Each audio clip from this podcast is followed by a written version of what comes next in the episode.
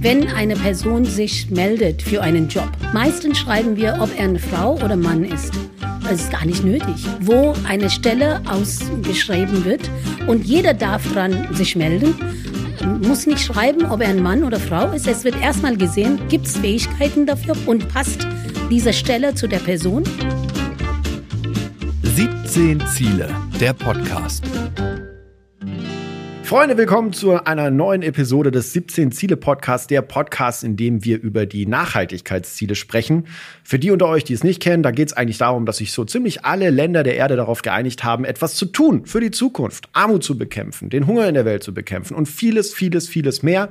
Die ganzen 17 Ziele könnt ihr euch auch mal anschauen, wenn ihr einfach 17 Nachhaltigkeitsziele googelt. Da findet ihr dann eine schöne Übersicht. Das sind so bunte, nette Kacheln, da kann man sich das schön anschauen.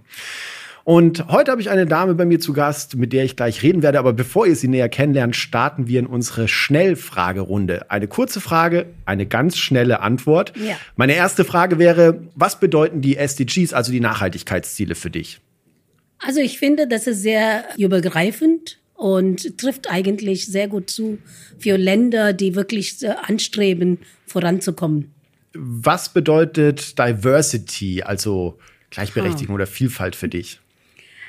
Alle Menschen mitzunehmen. Sehr schön.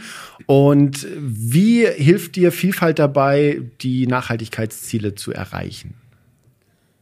Hm, das ist eine gute Frage, muss ich mir über den Kopf gehen lassen. Aber ich denke, äh, viele von diesen Themen unter diese SDGs, wie sie heißen, wie gesagt, die treffen jedes Land, jede Art von Menschen zu.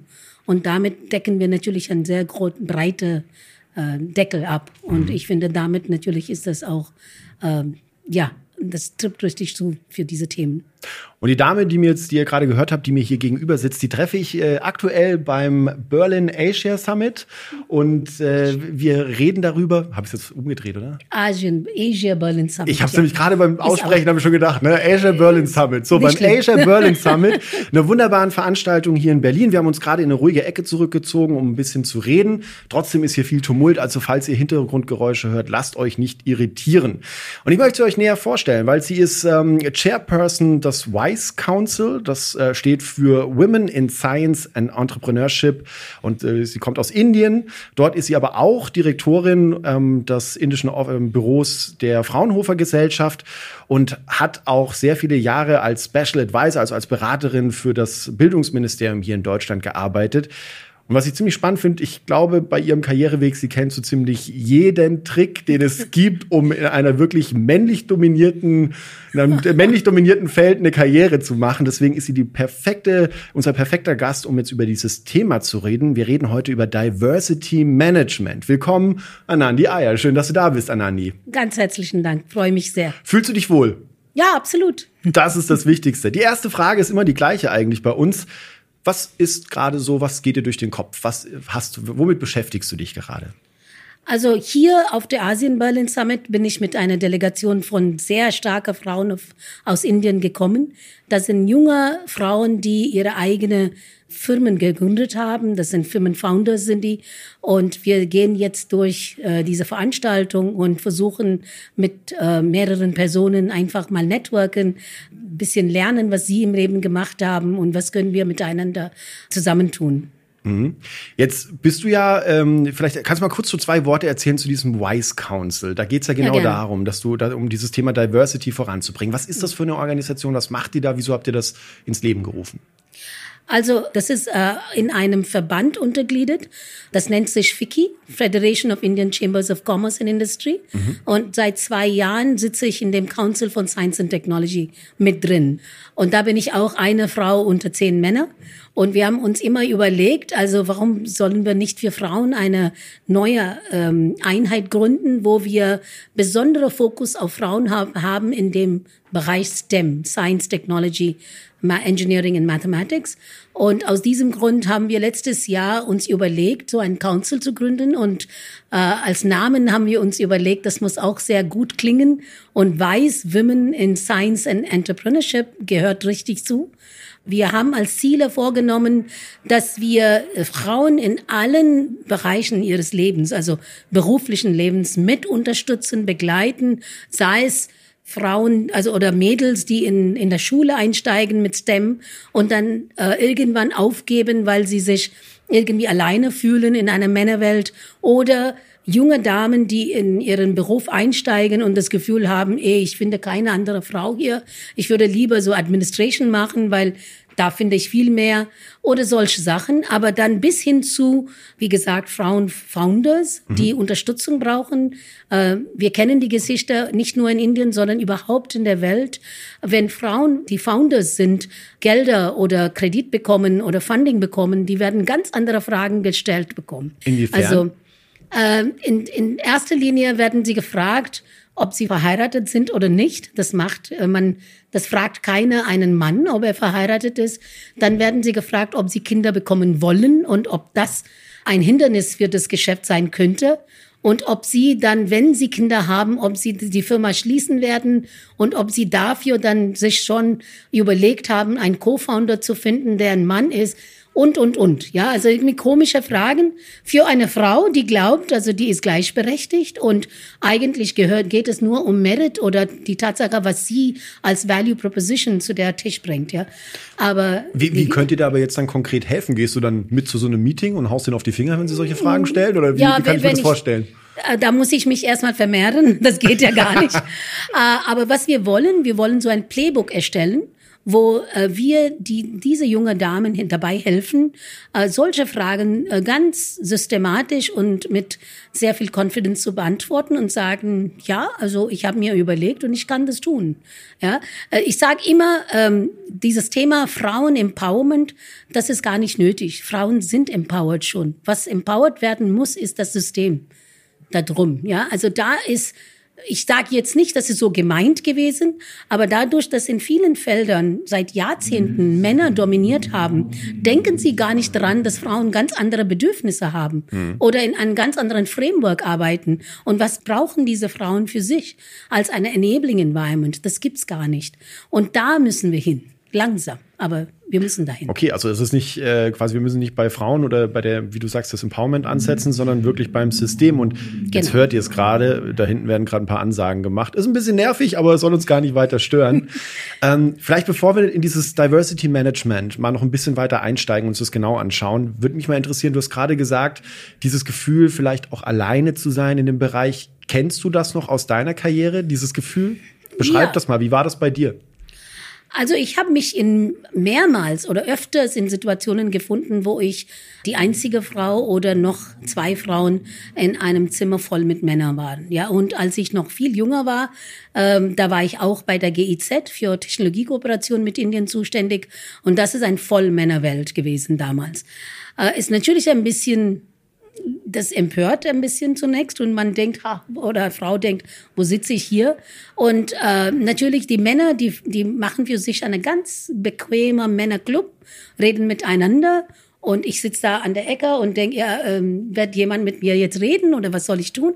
Oder wenn man mit zum Beispiel in Indien mit Regierungsmenschen trifft und Be Beamter und äh, Entscheidungsträger. Es ist mir mehrmals passiert, dass ich als Leiterin da war mit einem Mann aus Fraunhofer oder sonst wo und die haben mit ihm geredet und nicht mit mir. Es war am Anfang ein bisschen schwierig, aber dann habe ich mir durchgesetzt und ich habe gesagt, äh, ich bin hier, ich mache einen Job und ich, ich will auch angenommen werden dafür, wofür ich hier eingesetzt bin. Das bedeutet, und ist mir echt egal, was der denkt ich setze mich durch. Das bedeutet, dass deine Erfahrungen jetzt auch in dieses Playbook dann mit einfließen? Also was sind denn so Nicht wichtige? Von, ja. ja, aber von, von allen, die da mitmachen. Genau. Aber was sind denn, was würdest du denn sagen, sind so die wichtigsten, die wichtigsten Punkte, die ersten wichtigen drei Punkte, sage ich mal, die, die da zu berücksichtigen wären in so einem Playbook? Also erstmal Self-Confidence. Also mhm. hat man jede Frau soll Selbstbewusstsein haben. Die Tatsache, dass sie bis dahin gekommen ist, ist schon eine super Sache. Dass sie als Leiterin eines Büros oder einer Organisation äh, gefördert worden ist. Das heißt, sie hat die Capabilities, die Fähigkeit dafür. Sie muss sich trauen und das Gefühl haben, ich kann, ich kann das tun. Meistens Frauen haben, sind schüchtern und fühlen sich ein bisschen unsicher und damit die sind nicht visible, ja, also die, die versuchen sich irgendwie zu decken und wollen nicht da vorne kommen. Das muss sich ändern. Zweitens, ähm, wie ein schönes Deutsch, kleine Kuchen backen. Ja? ja. Jedes Mal versuchen, einen Schritt weiterzukommen okay. und immer äh, für sich Mentor suchen in der Organisation, andere Frauen, die das geschafft haben. Weil der, der Weg ist das gleiche gewesen für alle. Wir haben alle uns bis dahin durchgesetzt und haben Erfahrungen gemacht und davon soll man auch gewinnen können.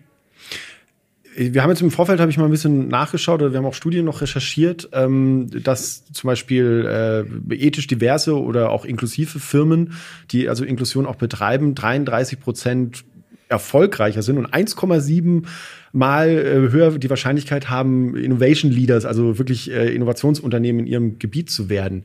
Also da ist ja schon ein großer Pitch jetzt eigentlich mit den Zahlen gemacht für Diversity Management. Ja. Was ist denn aber dieses Diversity Management? Wie würdest du das jemand beschreiben wie mir, der jetzt vielleicht nicht unbedingt aus, dem, aus der Management-Ecke kommt? Okay, lasst uns ein Beispiel äh, nehmen. Ja, also wenn eine Person sich meldet für einen Job, ja, der schickt eine Meldung. Meistens schreiben wir, ob er eine Frau oder Mann ist. Was ist das für? Es ist gar nicht nötig. Wenn wir da anfangen, so blinde Profile haben, wo eine Stelle ausgeschrieben wird und jeder darf dran äh, sich melden, muss nicht schreiben, ob er ein Mann oder Frau ist. Es wird erstmal gesehen, gibt es Fähigkeiten dafür, passt dieser Stelle zu der Person und erst dann fängt man an zu überlegen, also ist das eine Mann oder Frau. In meisten Fällen macht das echt keinen Unterschied. Mhm. Ein ITler, wenn er einen Job macht, was nutzt das, ob er eine Frau oder Mann ist? Der kann genauso gut die Arbeit machen wie eine Frau oder eine Frau kann genauso gut den Job machen. Also da fangen wir an, da wollen wir wirklich mit Diversity anfangen, dass jede Stelle im beruflichen Leben jetzt ja ausgeschrieben wird wird für eine Person ausgeschrieben und nicht geschlechtsmäßig. Zweitens, auch im normalen Leben, ja, also in Indien jetzt Schwulen und so weiter oder andere Geschlechter, die dritte das dritte Geschlecht, die werden ganz anders behandelt. Und da müssen wir wirklich einen weiten Weg wagen. Das ist ein Personal Choice, wie wir sagen, und das muss auch respektiert werden. Das finde ich aber auch noch mal einen spannenden Gedanken. Wie siehst du da, wenn du jetzt mal Europa schaust, du bist hier viel unterwegs, dann aber auch Indien, wie siehst du denn da so die, die, das ist ja auch kulturelle Unterschiede wahrscheinlich gewaltig. auch. Wie, wie, wie würdest du das denn beschreiben? Ja, das sind gewaltige Unterschiede. Also es gibt äh, Pros und Cons auf beide Seiten. Also in Indien hat man eine sehr inklusive Gesellschaft in bestimmten Sinn. Zum Beispiel die Familie spielt eine sehr, sehr starke Rolle mhm. und das hat seine Tugenden. Aber auf der anderen Seite gibt es natürlich auch sehr viel Druck von der Familie, richtig? Und das bildet sich auch auf der Gesellschaftsebene. Wobei in Deutschland ist das eine sehr äh, diffuse Gesellschaft. Ja, das gibt's nicht so viel Familieneinheit. Meisten Leute sind entweder alleine oder in Patchwork-Familien oder arbeiten sonst wo, die Eltern wohnen sonst wo. Das ist einfach eine wirtschaftliche Situation. Aber das widerspiegelt sich in solche Strukturen, die vielleicht noch flexibler sind in gewisser Weise als in Indien, wo die Strukturen so eng sind, dass alle Entscheidungen, die man im Leben trifft, irgendwo mit der Familie abgesprochen werden müssen. Mhm. Und dann auch ein, dieser gesellschaftliche Druck so enorm ist, dass man nicht sehr frei entscheiden kann. Das aber ist natürlich da, da, eine da sind wir doch aber jetzt zum Beispiel schon voll drin im Diversity Management. Also genau. wir leben in einer globalisierten Welt, ähm, auch quasi interkulturelle Teams ist, ein, ist, ist ja gewollt im Absolut, Diversity Management.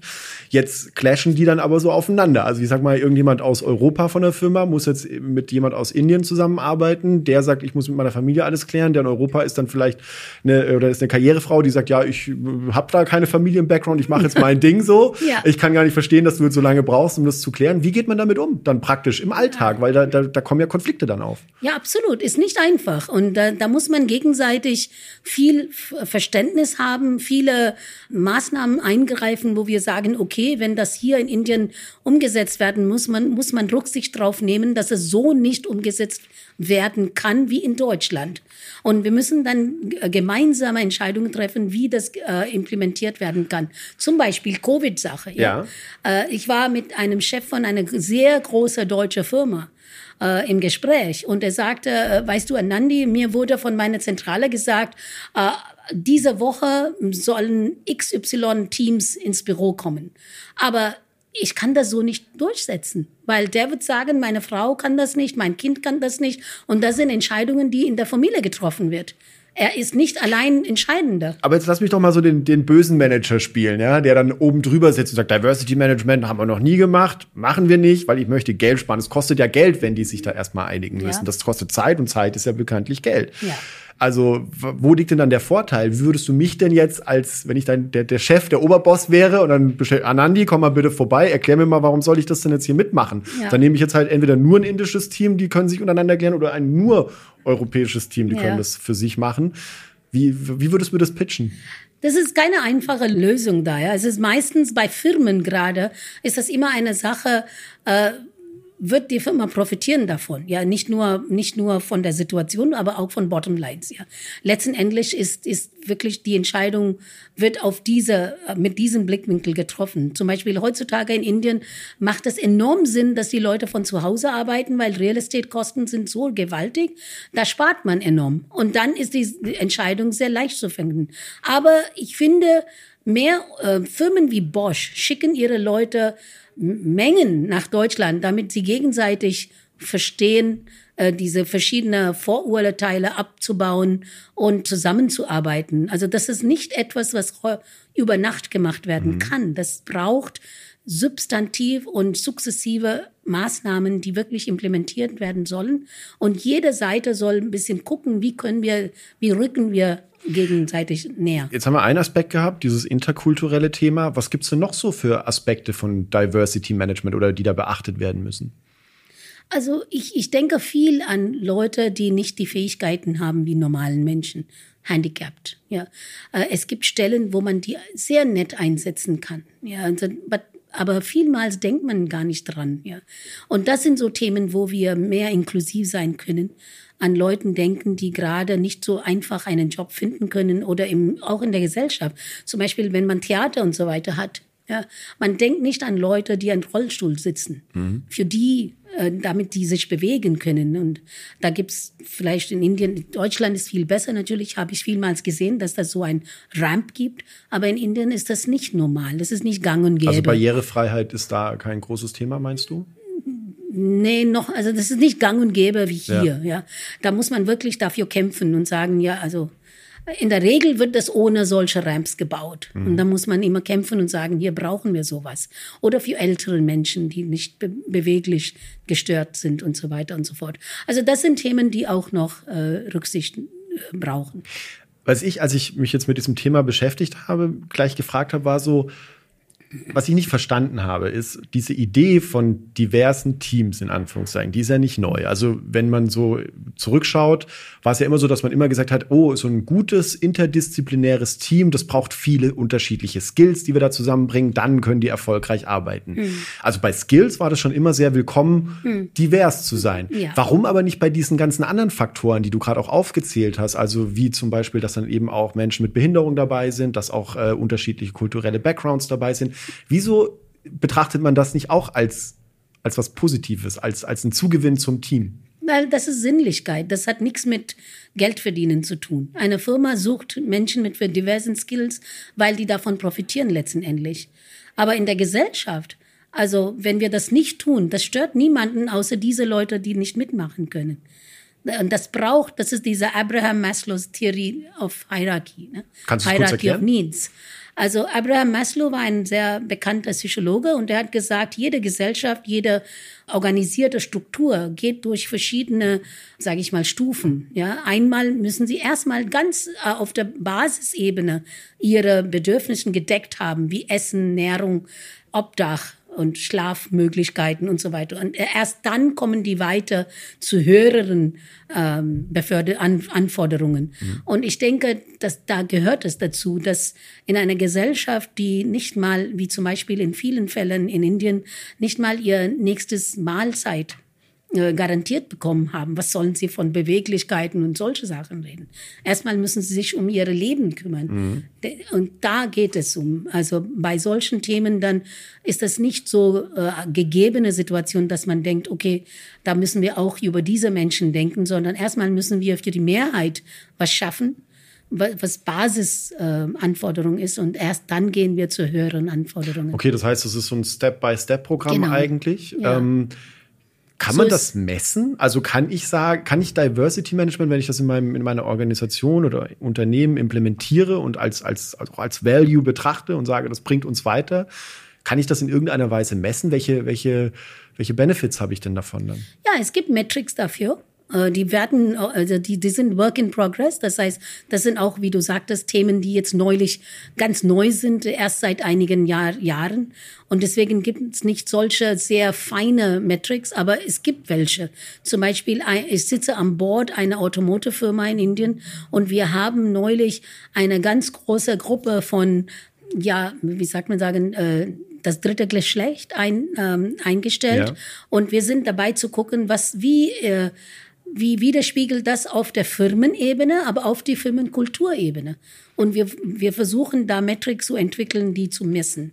Und wie, wie macht ihr das? Also, was kannst du da ein Beispiel ähm, für geben? Für die, für die Profit Center ist das viel einfacher, weil die arbeiten in bestimmten Groups und Groups und da kann man sehen, zum Beispiel ganz einfach, wie viele Stücke würden heute produziert? War das früher weniger? Ist das jetzt mehr und so weiter? Aber auf der Kulturebene sieht man, welche Networks äh, mhm. gebildet werden.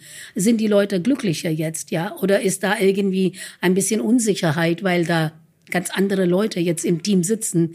Gibt es viel mehr Complaints von den Leuten oder äh, sind da ja solche Sachen? Ja, wir, wir sind versuchen das zu messen aber die Firma hat neulich einen großen Preis gewonnen, dass sie Diversity durchgesetzt haben und wir freuen uns sehr. Das finde ich jetzt aber noch spannend, weil Diversity durchsetzen klingt ja auch so ein bisschen, also nehmen wir mal an, da kommen jetzt mehr Complaints. Ja. Wie geht man damit um? Also wenn ich das jetzt in meinem Unternehmen hätte und sage, okay, jetzt gibt es mehr Complaints, wie setze ich das dann trotzdem durch, weil ich, weil ich da ja hin will als Ziel? Es war nicht einfach für diese Firma, weil stell dir mal vor, ein Automotive-Bereich ist ein männlicher Domain und ganz altmodisch, traditionell.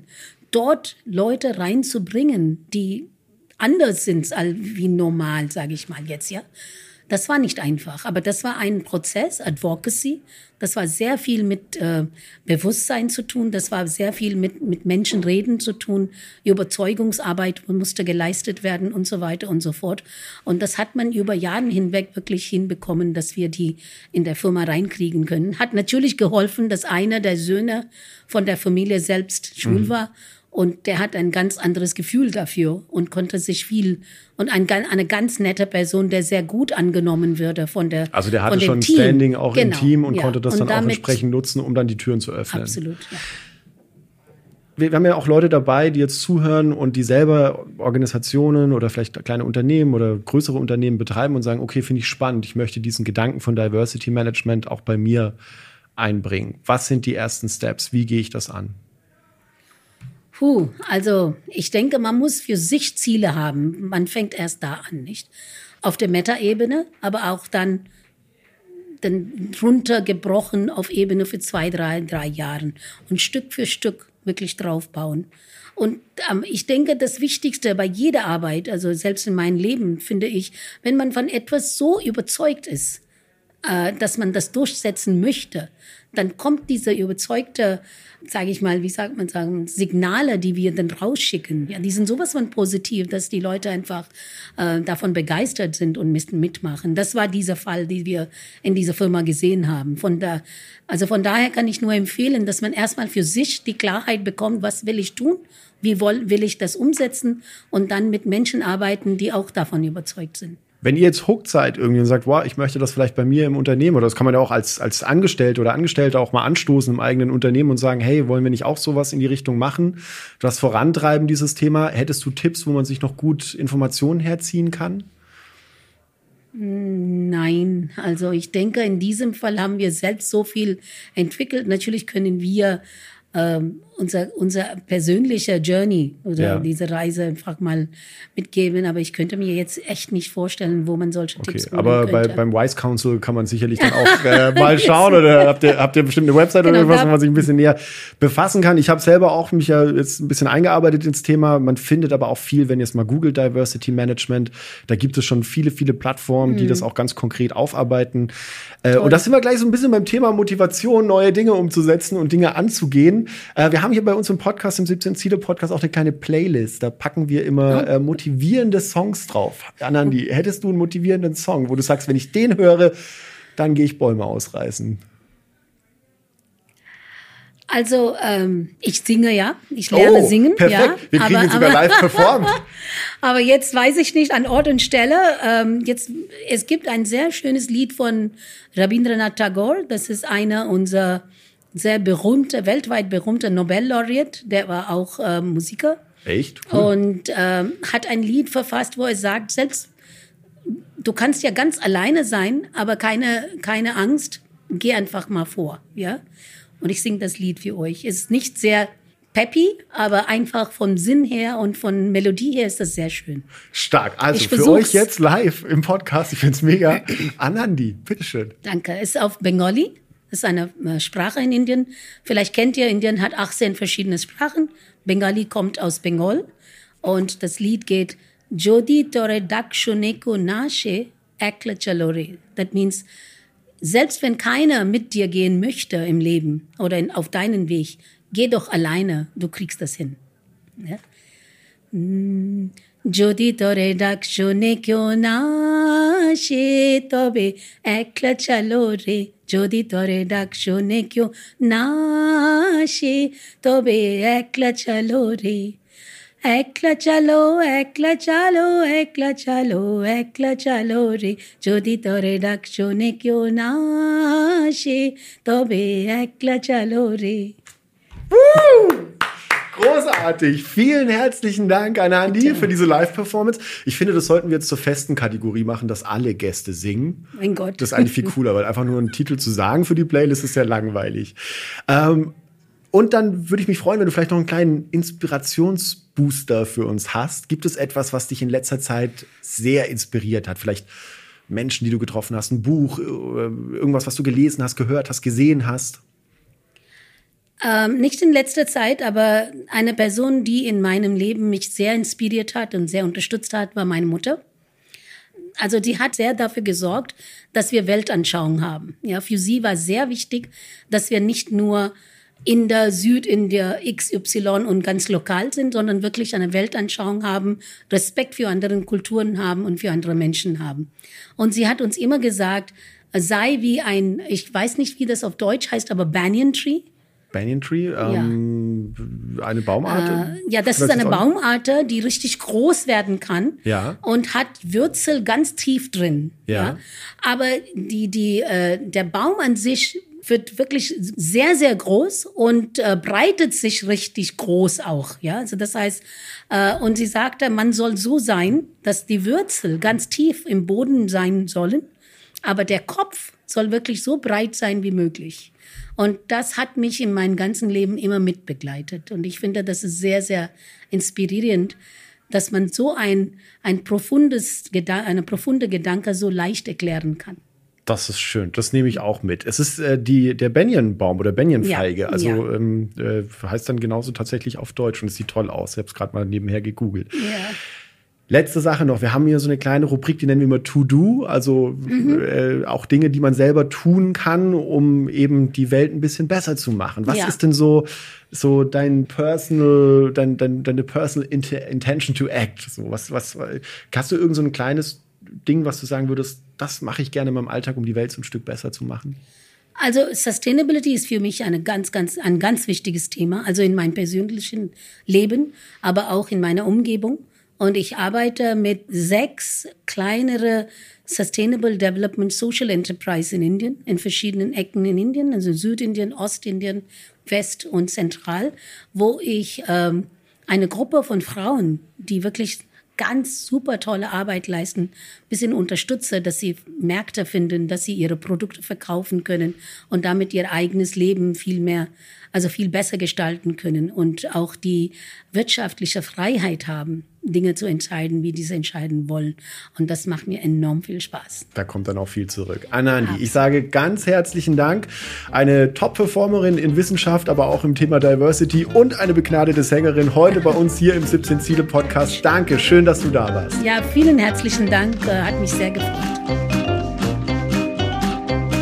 17 Ziele, der Podcast von Engagement Global im Auftrag des Bundesministeriums für wirtschaftliche Zusammenarbeit und Entwicklung. Moderation Felix Seibert-Deiker, Produktion und Schnitt auf die Ohren.